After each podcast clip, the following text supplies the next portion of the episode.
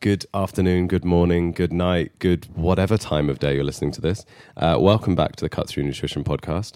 Um, you are joined by myself, Dr. Joshua Wolrich, and my co host, who's not going to say his name. Oh, I thought you were going to say. it. Well, I mean, you know, my co-host. Alan were on a roll. I'm sorry. Um, yeah, we we still don't have an intro. I think that's actually. I think I'm okay with that. yeah, lis- listening back, I kind of like the fact that we just launch into it. No frills, no intro. We'll create we'll create some sort of theme tune maybe at some point, but it will No. probably be really like No. subversive. Let's- it probably won't be. Let's a- not do a- that. Um, so in the last what intro and three episodes, Mm. um, it has been brought to our attention, and also something that we were planning on talking about anyway, that it can all seem a little negative. Mm-hmm. Some of the stuff that we've been talking about, um, and in one way that has been relatively deliberate. Uh, we've been of the opinion that if we're going to talk about some of these issues in a bit more depth, and therefore um, uh, be able to come to some conclusions as to how we express this kind of information, we need to know where the pitfalls and where the problems are to start with. So, although it might seem a little negative, I think all of this stuff that we've been talking about, or I hope all this stuff we've been talking about, is really important to have context on before we move forward into how do we give out information to people. Um, if we're unaware of the context and the concerns, then it's very easy to fall into those kind of traps uh, when giving out information. Yeah. But we'd like today to be slightly more positive if we can. And perhaps uh, instead of it feeling like nutrition is so complicated, there are so many issues, uh, there can't be any real good advice that can be given out. Clearly, we know nothing about nutrition. Where do we even start? We might as well just eat cornflakes all day, every day. Um, I don't know why I picked cornflakes there. Maybe it was the crunchy nut cereal. reference you yeah it was the cereal reference you did a couple of episodes ago um, so we're going to talk a little bit today about what we do know in nutrition or i'm going to ask you Yeah. a bit about what we do know in nutrition and perhaps have a bit more of a, a positive episode this time Yeah, I think so because we can very much get lulled into this idea with the debate. Um, and mo- most people are seeing this debate online, right? They're not seeing it in, um, you know, the context that scientific debate certainly would would go back and forth, which is through academic journals and this kind of thing. So most people's confusion is stemming from a conversation um, that's often somewhat disconnected from the actual research and the evidence base, and that can be a little frustrating because people can portray nutrition as a field that it is relatively new still, but they can portray it as something that gives us no reliable answers. That's not true. Hmm. And from multiple lines of inquiry, we can now in 2019 form some pretty broad brush overall conclusions about health promoting diet patterns. Uh, and I say patterns there uh, pluralistically because that's the case. Um, there is no one true universal human diet. And we can kind of within each um, element of those uh, characteristics of, of a healthful diet pattern um, tease out some nuances. And so we, we do know a lot in nutrition. We certainly know enough for action. The barriers that prevent that information being put out into practice on the wider scale really have nothing to do with the field in terms of what's on paper um, and more to do with barriers that I think we'll discuss more in future episodes. I think to start with, though, it is helpful to talk about a bit of historical context for.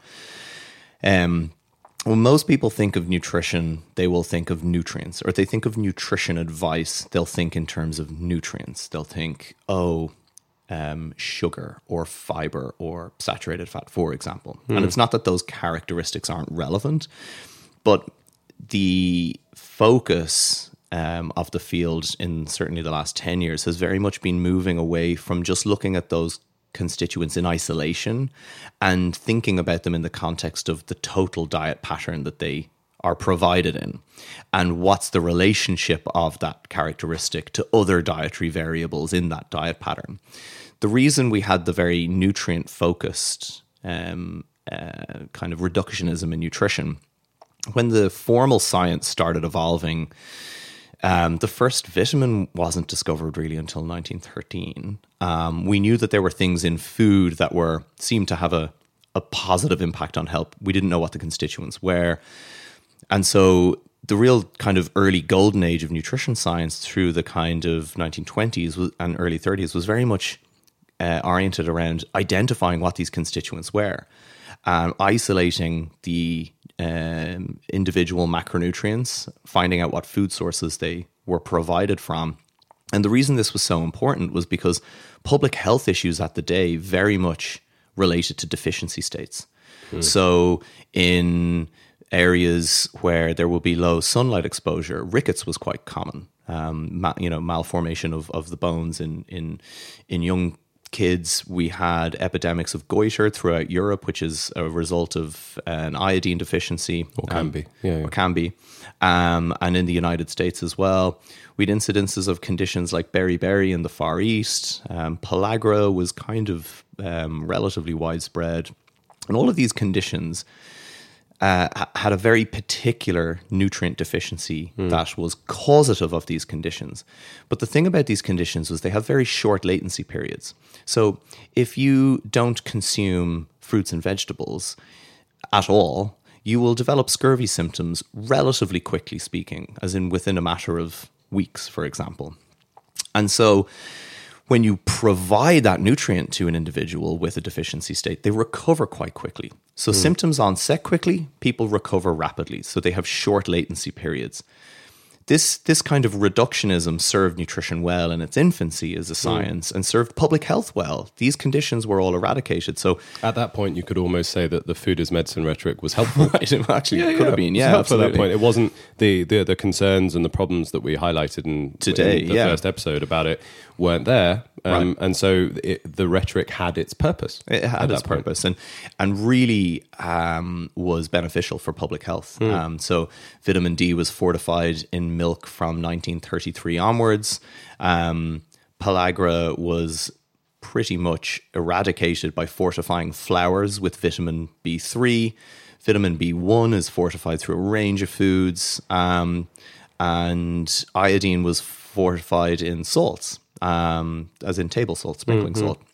And so these interventions were actually really successful. Um, when we fast forward to now, the conditions that we are faced with, chronic lifestyle conditions, the word chronic being important, they, they develop over the long term. If someone has a heart attack at 60, mm. it hasn't come out of the blue. The, the, the, actual progression and the natural history of the disease yeah. has been coming sometimes you know, if you look at atherosclerosis since since they were in their 20s. Hmm. So these are long latency conditions and the influence of diet on these conditions is, is going to be a long-term influence over the course of the lifespan. So having having realized this, the focus is now very much on on on total diet patterns. And part of the reason for that is it doesn't really make much sense to focus on something in isolation, even if there is enough evidence to say, well, something in isolation may be having an effect. You know, low fiber intake, for example. Um, we know that yes, that's an isolated characteristic, but we want to focus on the foods that provide fiber in the diet, mm, increasing mm. them. I mean, which is going to be more helpful, advising the foods or advising you go and take right. fiber capsules? Exactly. Yeah, uh, increase your fiber means very little to most people at the population level. Mm. And also, it's the idea that nutrition by nature is defined by substitution effects. So if you reduce something in the diet, it's going to be replaced with something else. And yeah. so a lot of the key health determinants are influenced by what you replace something with in the diet. Um, and they're important considerations. So here we are in 2019. It's not that the nutrient focus is redundant. It's not because we still need to understand mechanisms. We still need to understand how something does act. But we also understand now that it's not enough to stop there, that we then step back to the big picture of where does this nutrient fit into a total diet pattern? And do we have evidence from diet patterns consuming this nutrient? Is there any evidence from those populations of benefit or harm? And what is the relationship of that particular nutrient, for example, with other with the balance of other nutrients in the diet? Um, and investigating at that kind of food-based diet pattern level a bit more. Mm. So when we when we do add this body of research up though that we have been evolving you know, for for nearly hundred years. Um, I wouldn't say that a lot of the early work contributes to now, but certainly from the 1950s and 60s onwards, we, you know, we have an evidence base there that is more reliable than people give it credit for.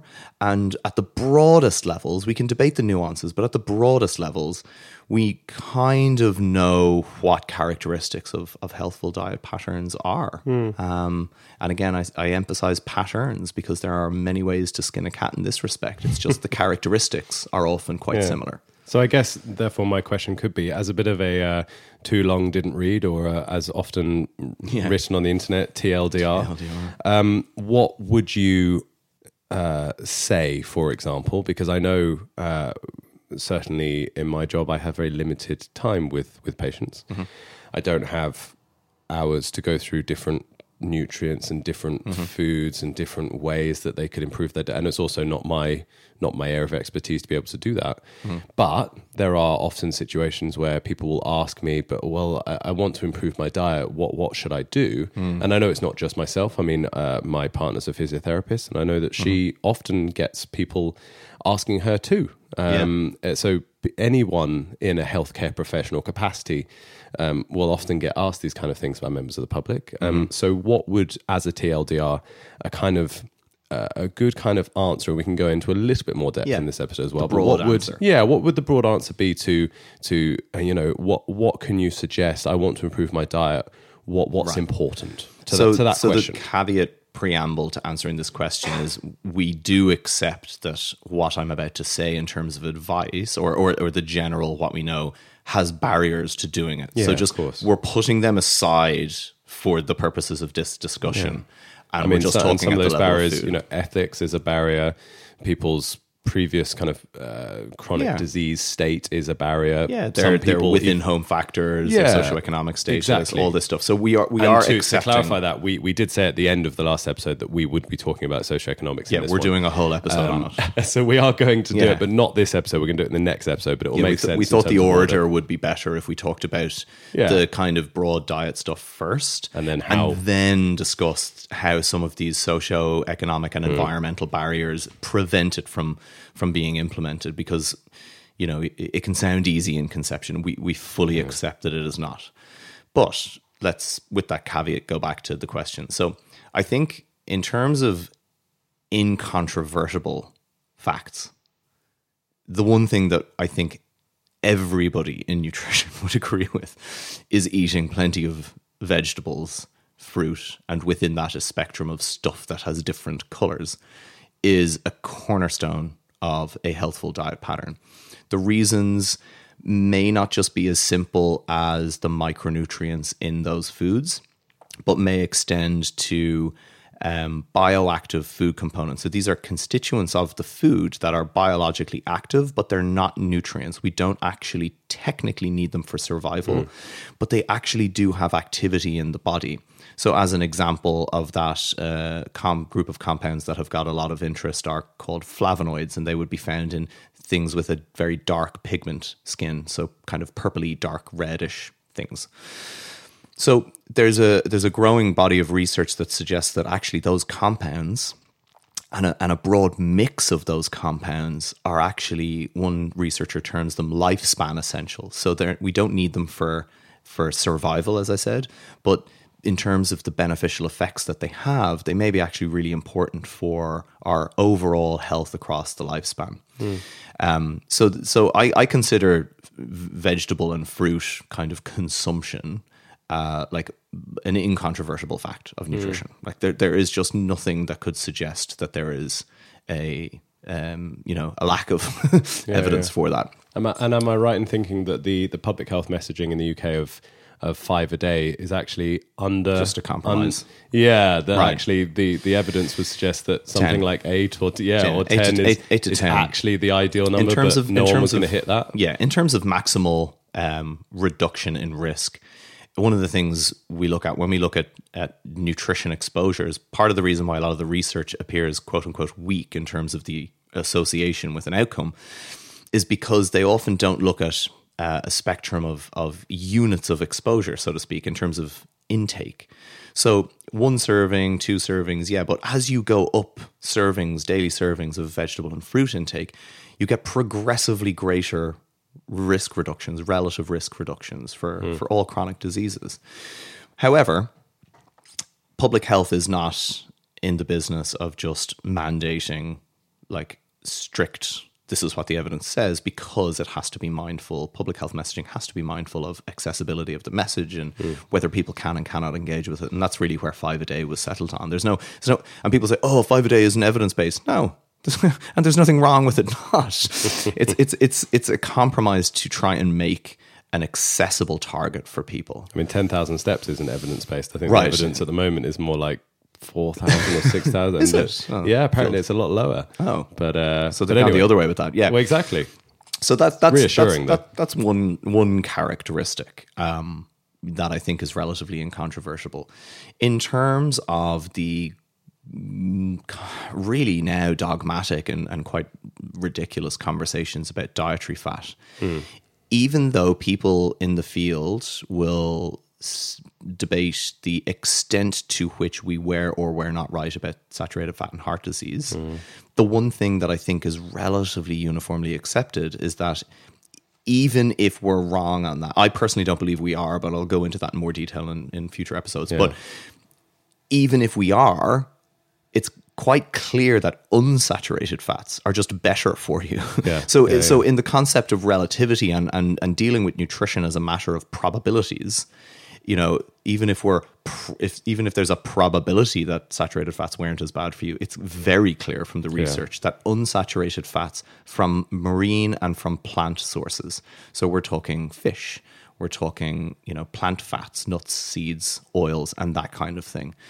And again, that's supported by diet pattern research. When we look at the Mediterranean diet, as probably the reference UK. Um, in the UK, there's the, the the Med diet's the reference healthy diet, but we see it in the Japanese population as well. Even though total fat content isn't as high in the traditional Japanese diet, the composition of fats is the same. It's primarily unsaturated fats uh, from uh, certainly a lot of, of marine sources. And we will go. We we ha, we will do a few a kind of a, a few deep dive episodes Yeah, on fat yeah, in general. yeah. But am I right in thinking, um, from what I've read so far, that uh, there the reason why there's a bit of a controversy on some of the saturated fat stuff is because there was some there's been some evidence to show that if you replace saturated fats with with carbohydrates, then it doesn't have much of an impact. Right. But if you replace saturated fats with unsaturated fats, then you improve health. So there was some Yes. So So and it's- so part of the suggestion there was well, the first thing is what people tend to open that with is cardiovascular disease remains the leading cause of mortality. Therefore, we must have been wrong about saturated fat. Cardiovascular disease rates have come down by 52%. percent mm-hmm. It's an enormous reduction. In 1962 in the UK, there were 166,000 deaths from coronary heart disease. There's something around 80. So it's not that 80 is an insignificant number, and yes, it remains the leading cause of mortality, but there has been a massive reduction in mm. total incidence. And I think we need to remember that in this conversation. And yes, reductions in smoking have been an important part of that and other lifestyle variables, but certainly the reduction in, in saturated fat has contributed to that. The other nuance there is that where that came from was oh, well, people have lowered saturated fat. It's around 12%, for example, in the UK on average, 12.7. Um, they'll say, well, because cardiovascular disease is still the leading cause of mortality, we're eating more carbohydrate and sugar. There, therefore, we must have been wrong, and, and it was always carbohydrate and sugar. Well, first off, the effects of substituting saturated fat for carbohydrate appear neutral or no, or there's no risk reduction in analyses that do not stratify carbohydrate intake by carbohydrate quality. Okay. So when you actually and th- there's a couple of papers, any papers that find a neutral effect of or no benefit to substituting saturated fat with carbohydrate typically haven't separately analyzed whether the carbohydrates were from whole grain, unrefined sources or refined grain sources. Yeah. So When my mind automatically goes to there. Perhaps the reduction in saturated fat actually did benefit, but they were eating a lot of kind of non-whole grain sources of carbohydrates, which kind of balanced well in out the, in that. the in the modern exactly in the in the modern diet pattern in the quote western diet pattern um, it's predominantly refined sources of carbohydrates. So you do not get a risk reduction necessarily if it's refined carbohydrates that have been substituted. People have interpreted that to mean that carbohydrates must be worse refined carbohydrates? I, I think the answer is palpably obvious. A diet high in one either or both is problematic. Um, and it's it's not a case of one being worse than the other. It's context dependent. If you go back to the 1920s or sorry the 1960s and 50s when saturated fat formed 20% of the UK diet 23% of the Finnish diet sugar wasn't particularly high in the diet. Heart disease rates you know were were, were where they were that is one contributing factor. The most interesting isolated case study that that controls for in in a roundabout way these other variables comes from the Finnish public health intervention that they launched in 1972 to they had the highest rates of heart disease mortality in the world.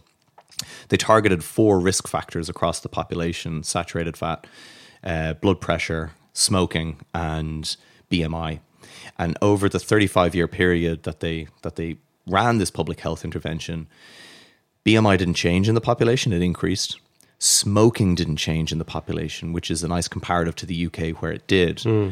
and blood pressure had a slight reduction, but the primary, they reduced cardiovascular mortality by 80%. And of the four risk factors that they targeted, 80% of that reduction came from reduced blood cholesterol levels across the population. So, so the Finnish case study lends a lot of weight as a long term example of when those other factors like smoking and weight and, and, and stuff like that are taken out of the picture. So you're you're right about the, that kind of I suppose controversy over saturated fat being replaced by carbohydrate, but when we replace it with whole grain, high fiber, unrefined sources, we get a reduction in risk. okay. Now, interestingly, the reduction in risk, even from carbohydrate, r- r- r- unrefined whole grain carbohydrates, is not as substantial as the effect of substituting saturated fat with unsaturated fat sources. And, and that's been so. This is where I think public health probably public health still says swap your saturated fat with carbohydrate, right? And obviously they mean whole grain. But that's not the most efficacious thing that people could do with their diet. The most mm-hmm. efficacious thing is to, re- and the reason that apparently what I have been told from friends that I speak with um, in in public health, the reason that they're scared to make that suggestion is because there still is this dogma within public health that dietary fat drives fat, you know, weight. So it's a weight centric perspective they're taking on that evidence. Oh, we can't tell people to eat let swap fat and eat more of another type of fat because but I, I just think with where we're at now that's probably being a bit short-sighted because it's not like we So, so am I right? So, from what you've said so far, more fruit and veg, Mm-hmm. um, more variety, yeah and more unsaturated fat, Yeah. and less saturated fat in general. Would that well be a if you're eating good? more unsaturated fat You would assume by you would- implication someone is not going to be if you're opting for oily fish versus steak if you're opting for olive oil or rapeseed oil versus butter you're you're going to naturally have that substitution effect but yes it would mean that you don't go putting butter in your coffee you know? There's no need no isolated food that is high in saturated fat like a steak or some nice lamb is going to be problematic. It's just you don't base your diet around meat the and butter. frequency of, of it's a intake. frequency and it's a total intake thing. So and and what's interesting within the unsaturated fat, which we again we'll we'll deep dive into in more detail, is that there's even a hierarchy within that. So polyunsaturated fats, which are the types of fat found in fish and in certain plant nuts and oils, hmm. have the greatest beneficial effect when they replace saturated fats in the diet, particularly for reducing heart disease monounsaturated fats were actually neutral for years. People couldn't really figure out why, but that was an effect of focusing coming too much from on, where? On the nutrients. No, that as in coming from where the monounsaturated fat's coming from. So that's that was the key question. So Ah. when people were doing analyses, they were finding oh monounsaturated fats might even increase your risk, but they weren't looking at the food sources. Ah, Monounsaturated fats are as prevalent in animal foods as they are in plant foods. So Ah. when we think monounsaturated fats in nutrition, we're typically thinking Mediterranean diet, olive oil, almonds, they're Mm. all monounsaturated fats. But actually, if you were to have, you know, lard, for example, people would assume in their head is pure saturated fat. It's 52% saturated fat, 48% monounsaturated. So you get monounsaturated fats from animal sources. And so what a lot of these analyses were reflecting were high animal fat diets, both saturated and, and mono. Um, uh, a really, really nice analysis in 2018 from Frank Hu and the, the Harvard crew um, basically stratified monounsaturated fat intake by source. And again, substitute with plant based monounsaturated fats, we get the reduction. Substitute with animal, no, no, no, no, but you know, no, no risk reduction. So with monounsaturated fats, we're still looking at the plant sources. So really, there's a hierarchy, and it favors polyunsaturated fats, followed by monounsaturated fats, followed by complex whole grain carbohydrate, uh, with no benefit to substituting with obviously refined carbohydrate sources. So, would it be right to that for the general advice to be plant based sources of unsaturated fat plus fish? Plus fish. Yeah. Okay. That's it. Fine. Nice synopsis. Um, so I guess that therefore, because otherwise this isn't going to be a TLDR. This Yeah, gonna be a yeah, yeah, yeah, yeah. It's hard to Um, TLDR. I know, I know. Well, this is still is going to Yeah. be a TLDR compared to the what we have three episodes teed up on cardiovascular disease Right, and diet. So right, yeah, yeah. Um, and they'll probably be an hour and a half each. Um, so I guess that leads on to uh, that could lead on quite nicely to protein, seeing as Mm-hmm. we're just talking. You just touched on animal sources. Um, so what would be the kind of overall advice in regards to protein and also Yeah. kind of animal sources of meat? Right. I don't think necessarily animal products comes into that, although I get it because you know, yeah. But anyway, animal Yeah, sources of meat. pro- let's pro- go with protein- let's make it general. Pro- protein has has has been a funny one because You'll lose your gains if you for yeah for, for for years protein was kind of um, one of the scare nutrients and and people hearing this might in 2019 find that hard to believe because everyone's you know all Yeah, about the not some- protein and the gains something I've come across. but if you fast forward or fast back like you know even 15 years there was still this idea that high protein diets damaged your kidneys Ah, yes, um, yes. No, which was based on that. quite uh, poor research it was a false positive basically um, from research in, in the 1980s um, looking at urinary metabolites that basically suggested, oh, there was an increase increase in glomerular filtration rate, and it was just like that's not a sign of. I know we're anything. not talking about spec- people with specific conditions, No, but there is no. still. But to touch on that very briefly, there is still a, a bit of a hesitation. I know definitely from With within a hospital in regards to yeah, Yes. people with chronic kidney disease. You don't have high protein diets. is there? Yeah, Yeah, So is that yeah. still something? The clinical nutrition sensible? intervention for CKD is is low protein. Okay. Yeah. So so we're not talking about people with chronic kidney disease, by the way. And then I think the other the other the pendulum swings in nutrition tend to be extreme. And the other part of the problem now, the obverse of the coin, is that because protein got such a renaissance through the kind of bro and strength and conditioning uh, realm that now people are almost dismissive of it, you know, and it's uh, so it's funny how these conversations get all, saturated, right? Um, there is a lot of evidence to benefit to dietary protein across a range of, of different health outcomes. Um, It's the most satiating macronutrient we have. Um, we have direct mechanistic evidence for why that is. It tends to act on gut hormones and peptides that are involved in signaling fullness, basically, and you're, you're and they communicates directly to brain areas that um, dampen what's known as the hedonic response to to food food cues. So protein's quite filling. Um, in terms of specific populations as well, I think there's a growing consensus that higher dietary protein intake in the elderly is quite beneficial because as we age, our skeletal muscle tissue can become resistant to anabolic signaling. Um, so they call it age related sarcopenia, where people can start to lose muscle mass and that contributes to frailty. And actually, if you look at issues in the elderly in terms of morbidity, they often come with loss of independence.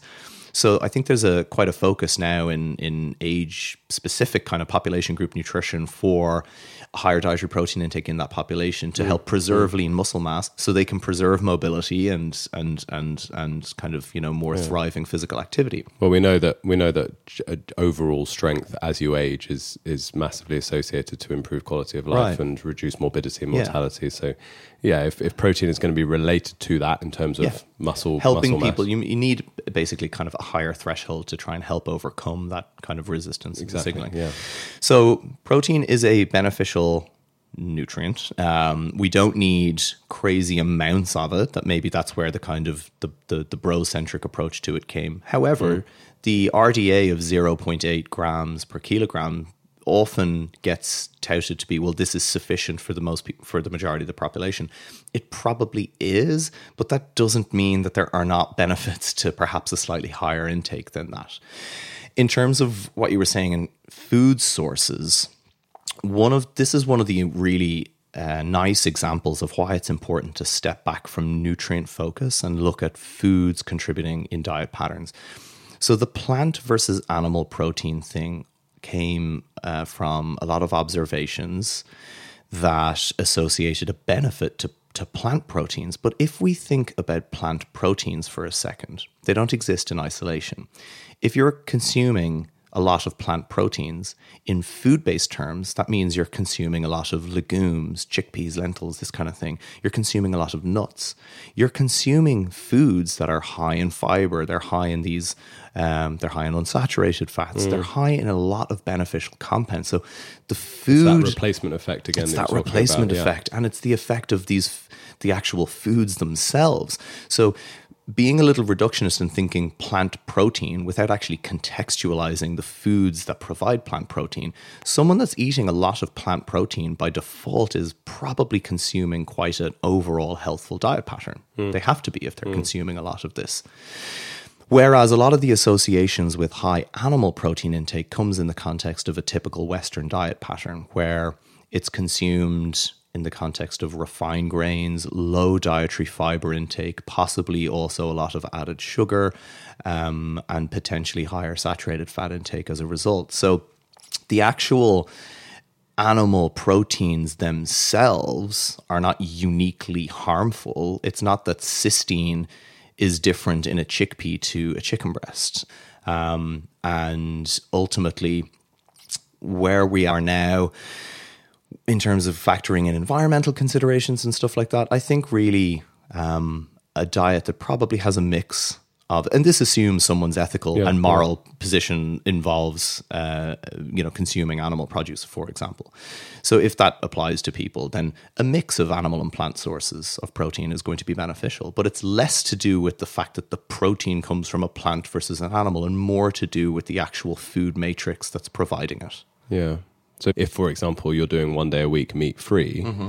Irrelevant almost as to whether or not the meat is beneficial to you, it's more the other parts of your diet that you're going to end up eating during yeah. that day. Yeah. There was a really nice study a few years ago that actually looked at this issue as it related more so to kind of weight loss metabolic syndrome, but it looked at the composition of protein in the diet. Uh, a higher total protein diet, like 27% energy from protein, and one with 18%. But one diet had two thirds animal and one third plant protein, and the other had the opposite. It had two thirds plant and one third animal protein. And there was no difference between the two in terms of any of the outcomes assessed. Um, so I think that the message isn't that, you know, like animal protein, as we tend to talk about it, um, it often has to be contextualized against the background diet that, that high levels of animal protein intake are going to be consumed yeah. in. And that's often, as I said, Western diet patterns that have certain other characteristics that that maybe the and and for me the characteristic that would probably be most implicated would be low dietary fiber. There was a, a really nice paper in 2009. Brinkworth was the lead author, but it looked at um, basically the effects of protein uh, higher protein diets on gut. Um, so all of the outcomes were like the gut microbiome, basically, uh, composition of bacteria, protein degradation byproducts, and this kind of thing. Um, so both diets had 170, 180 grams of protein a day. It's a, that's a decent mm, whack of mm. protein. But one diet with 11 grams of fiber, which is the national average, and the other diet with 30 grams of fiber. Mm. And the negative effects were only observed in the 11 gram of fiber a day diet. So that suggests that actually the impact of, of dietary protein potentially in the gut is modulated by the presence or absence of fiber, and that if you're consuming a high fiber diet, um, that's protective. And, mm. and, you, and there, there, wasn't any of these um, protein putrefaction or, or any of these kind of what they were what they were measuring in terms of potential negative outcomes observed on the diet with 30 grams of fiber a day. So the message here is again, everything in nutrition is a relationship and context and balance. The message for me would be dietary fiber is Yeah. is, is is as important as we think it is. Well, that leads us nicely onto carbs in general. I think, uh, seeing as we talk, we're starting on fiber. Um, so we've t- we've talked about um, fats, protein, um, and uh, so moving on to carbs. What would be Mm-hmm. the kind of general state of where we are as you pick up a Hysteria carbo- a is- carbohydrate laced strawberry right there? Yeah, the, the, with all the of that general sugar. the general state of where we are is utter hysteria. Um, I think I said earlier that the pendulum swings in nutrition are extreme, and I think that's I think that's quite true for carbohydrates. Um, it's it's really it's really funny though in a way the level of hysteria that we have around carbohydrates. I mean, there's this idea that there's been this surge of carbohydrate into the diet, and most of that was based off flawed research, better, more kind of um, you know quantified research has in you know for example even with high fructose corn syrup people said oh well it's high fructose corn syrup came into the US diet in the 70s and, and bang we can just draw a straight line for chronic lifestyle disease. It's like well no more and there was a, a nice analysis done a couple of years ago that actually looked at contributions to increasing caloric intake which has increased kind of to an average of maybe you know depending on your estimates 5 to 700 calories a day in a lot of kind of typical diets um, but it found that glucose, uh, not fructose, and dietary fat were actually more contributing to total daily energy. So, and then within that, we have to talk about the percentage of carbohydrate in the diet, which again, people think, you know, significantly increased, but actually, the macronutrient composition, certainly of the UK diet, has been m- remarkably stable since the 1950s. Um, dietary fat overall was much higher in the 50s, um, you know, up around 40 plus percent energy. Carbohydrate was often kind of pretty much steady at 48 to 52% over that period and remains at that. So it's not that the quantity of carbohydrate has uh, increased as a percentage of diet. The quantity of total energy has increased in all population diets. Um, but what's significantly changed has been our, our food supply and our food environment. And, you know, with carbohydrate, rather than really get bogged down in all this this kind of, you know, um, almost environmental issues driving, you know, changes in the food supply and stuff like that, I think it's just the easiest to state that the difference is whole grain refined versus refined at the at the simplest level Whole grain, unrefined. whole grain sorry yeah, Yeah. versus refined so whole grain versions of carbohydrate and other carbohydrate foods like our kind of legumes and pulses and even certain you know um, squashes and colorful what are considered vegetables because of their micronutrient composition but you know our starchy foods as well. Like th- these foods are you know there's no evidence that there's a detriment to these foods to human health. There's only evidence of benefit and it's a benefit that accrues from their fiber content. It's a benefit that accrues from their micronutrient content. Their polyphenol or these these what i mentioned earlier these bioactive food components. So equating you know a chickpea with a can of coke is ludicrous at the level of logic but it's quite literally what is happening now where you're seeing people at conferences present carbohydrate foods equivalent to teaspoons of sugar. And that extends to a banana. It's not a banana anymore. It's five teaspoons of sugar. Well, there and was this that is show on the there was that show on the. BBC called "The Truth About Carbs," where they had That got slated though, Yeah, didn't it? Well, fortunately, Well, it was- well, where, was it, just where they had well, they they just had lots of different food sources, and they had it next to a bowl of of sugar cubes. That's ridiculous. and they were talking about you know this is how much sugar you're putting in your body every time you're eating this food and they had it with potatoes they had it with um, what do they have they had it with a muffin and then they had it with something and i was like these these are not the same No. and it's just encouraging that fear Right. th- uh, that is around at the moment Yeah. around carbs Yeah. and i mean int- i know this isn't this is slightly off point but i think interestingly the I think a lot of this this obsession with carbs has come from a a heightened awareness of diabetes and, and its effects on on on our health, and it's it's come from that that um, that inference that just because carbs can be really important when somebody is Right, metabolically. di- diabetes, yeah. It, it therefore has led to this myth of sugar is what causes diabetes in the first place, Right. and therefore carbs are bad. We should avoid carbs. And Yeah. you know, again, we will. We again, we've got two, three episodes teed up, planned on Mm. diabetes. on diabetes and diet and things. Anyway, so we won't we won't go into But let's in detail. let's touch on that sugar point because it is interesting. Like the idea that sugar is new, you know, this this this agent that emerged into the human diet again in the seventies. It's farcical. Like if you if you really want to talk about sugar sweetened beverages, the first sugar sweetened beverage in the UK diet was tea. In the 1740s, when the global kind of uh, trade network was really under British control and was very much focused on sugar, tea, and spices as, as commodities, the average family in Britain would have dissolved up to four pounds of sugar in tea alone in a, in a week. That's a huge amount of sugar. Problem is, they weren't eating much else. so they were still faced with nutrient deficiencies, malnutrition, and these other variables. In the Industrial Revolution, the composition of the average worker's diet was 15% energy from sugar. That's higher than it is now at a population level. You know, sugar fueled the Industrial Revolution but they all had diabetes, but right? none of them had diabetes because again despite 15% sugar in their diet they weren't eating much else Yeah. so again hunger malnutrition and one of the interesting public health um, points that supports that issue is when the first world war started and they were bringing in recruits and you were talking about 27 year old men who hadn't attained uh, any sort of trajectory height for that age because they didn't have enough nutrition growing up. So they were all stunted. And so sugar is not any new phenomenon in the human diet. It has been ubiquitous in consumption since the 1700s when when the imperial trade routes opened up to that extent. And it sounds like, from what you're saying as well, it's not even that it's becoming a higher percentage of our No, intake no. either. There isn't a single diet pattern in the world that we associate with really positive health outcomes uh, that is absent carbohydrate.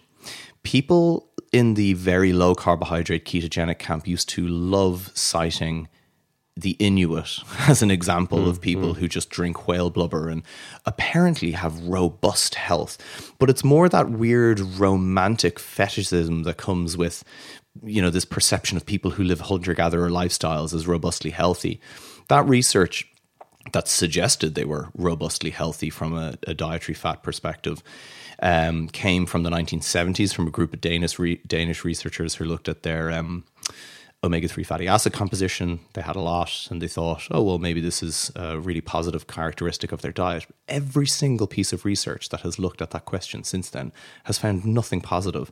And in fact, the best study that, that kind of really just blew this Eskimo myth out of the water was published in 2014 by a group of Danish researchers again who compared a Canadian Inuit population with age matched Danish controls. So basically, people their same age, in their same age bracket. On average, life expectancy was 10 years lower in the Inuit. And there was, in based off autopsies, extensive evidence of atherosclerosis and, and arterial plaque accumulation. So it doesn't really appear that chugging down whale blubber and eating no fruits and vegetables over your lifespan is in any way beneficial.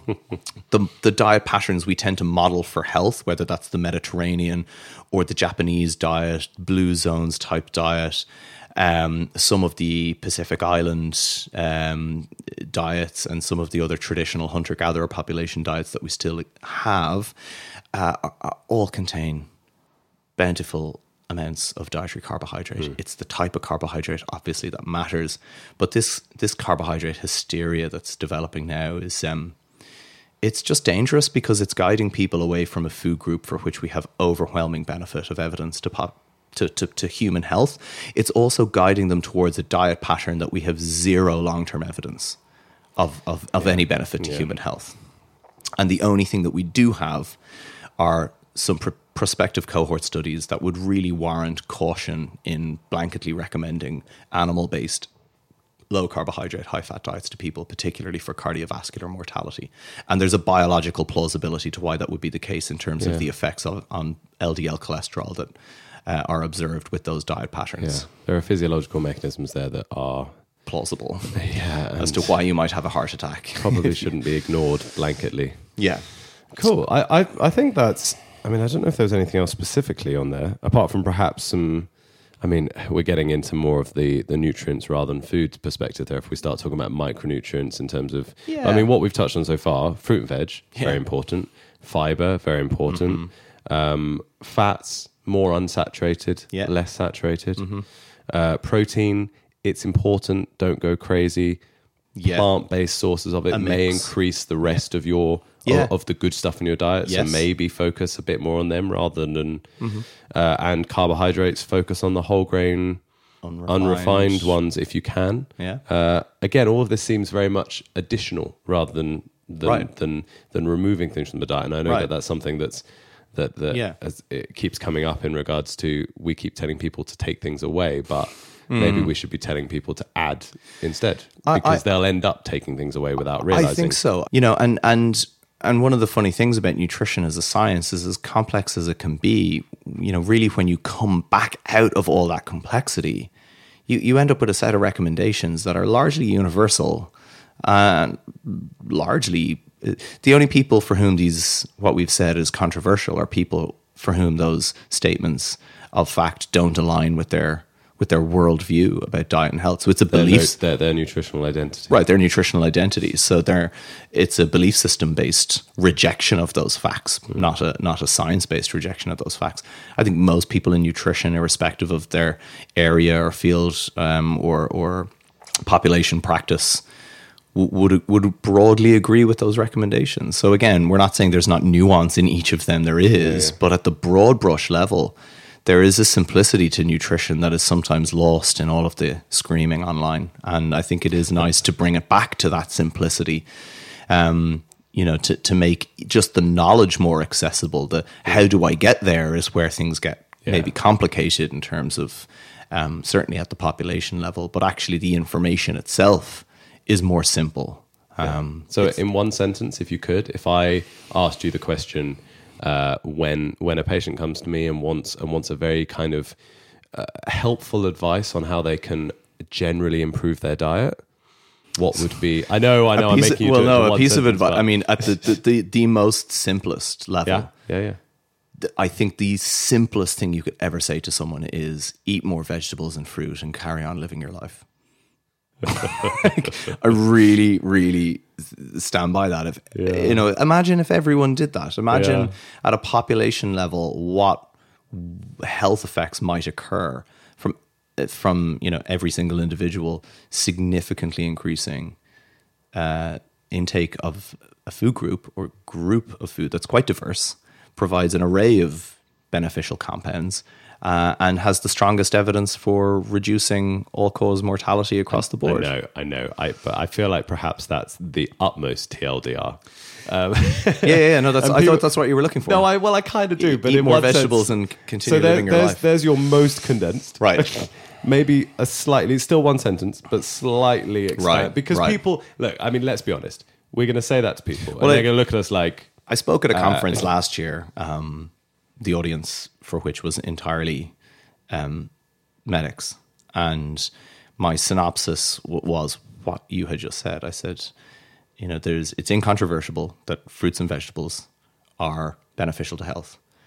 Point one. Uh, healthful diet patterns are enriched in saturated fat, in unsaturated fat uh, from plant and marine sources. And what we know from nutrition science now is the total fat content of the diet is less relevant than the composition of fats within it. So whether you would like a high or low fat total fat diet is irrelevant and a matter of personal preference. But whether it's high or low, the majority of those fats should be unsaturated fats from marine and plant sources. So yeah, look, if you want to go 70% fat, that's fine. Just make sure you're drowning yourself in olive oil and not butter. Um, and then from with carbohydrate perspective, again, there isn't a diet pattern that we know that is beneficial to human health that is absent carbohydrate.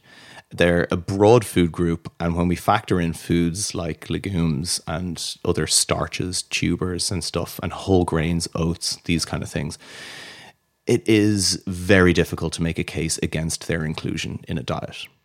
Um, and then finally, dietary protein. If you consume animal produce, eggs and dairy, or some meats, it's probably not something that you ever really have to to worry about. So for those people, I tend to say actually focus a little bit more on increasing plant protein, um, because again, by doing so, you will increase your intake of all these other compounds as well. For people that are plant based, I would pay more attention to your dietary protein intake because your people that are fully plant based do have probably more so their fat composition is typically going to be okay. Their fiber intake is going to be okay. It's actually dietary protein that they probably do want to emphasize a little bit more. So do pay attention to to dietary protein if you're if you're fully on the plant based end of the spectrum and don't include any animal produce at all there you go. There was the slightly longer sentence slightly I was looking longer. for. That wasn't an hour long. That was No. the long. Right. so to to to kind of to kind of bring this one to a close, then um, it's not all doom and gloom. no Um, we we do we do we, we do know, know shit Some, we Like, do know the field isn't useless. But- it's produced good answers. We have enough evidence for broadly speaking what a decent health promoting diet pattern is. And bear in mind that with that diet pattern, we'll all still die. Yeah, that's true. That was again. I still think we should change the name of the podcast to "Everybody Still Dies." yeah. But uh, the, the the big but. The point there is don't sweat it, by the way. I'm not being morbid. I'm just being like, don't make this a compulsion.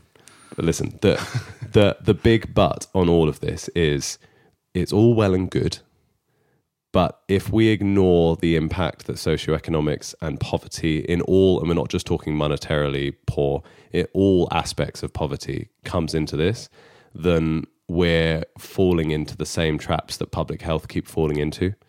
Um, and we're not doing anybody justice. If we tell our Yeah, just eat more vegetables. if we tell our single mum of five who Right. are who has three jobs and lives in a council estate that they just need to eat more fruit and veg and they'll be fine, and don't have any any understanding of why that would be incredibly difficult for Mm-hmm. her and her family to do, then we're not we're we're being ignorant. Right. Um, so, as much as we do know stuff in Yeah. nutrition that is good for us, and all of this is relatively good information, if we refuse to tailor that information to and acknowledge that that information is not doesn't fully fit every subsection of the population, Right. especially from a healthcare perspective, because we're going to see all subsets of the Mm. population, um, then uh, yeah, then, then we need to check ourselves. And, and also that you know when when we are getting to that, so we've we've established like broadly we we do know more than people will give us credit for, and we do know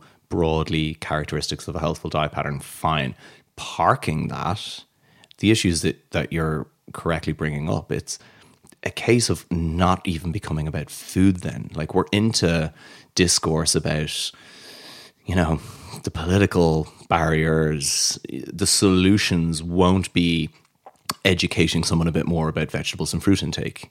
Uh, The solutions are, you know, obviously going to be complex and nothing that we'll ever figure out. But they're, they're, that's where almost the nutrition um, knowledge just even ceases to be relevant in a way until barriers are addressed and broken down. well, I Um, think there's some, there, and I need to find out where exactly I've got this from, but I believe you may be able to help me here. There's some research to suggest that something like 60% of health outcomes are socioeconomically related, with only 40% of that being stuff that we are under control of. Right. And only a small section of that 40% Yeah. is our diet, the That's rest the- being sleep, smoking, exercise. that was the Canadian, um, uh, like I guess National Institutes of Health or whatever Mm. they're called. But um, yeah, they modeled social determinants of health.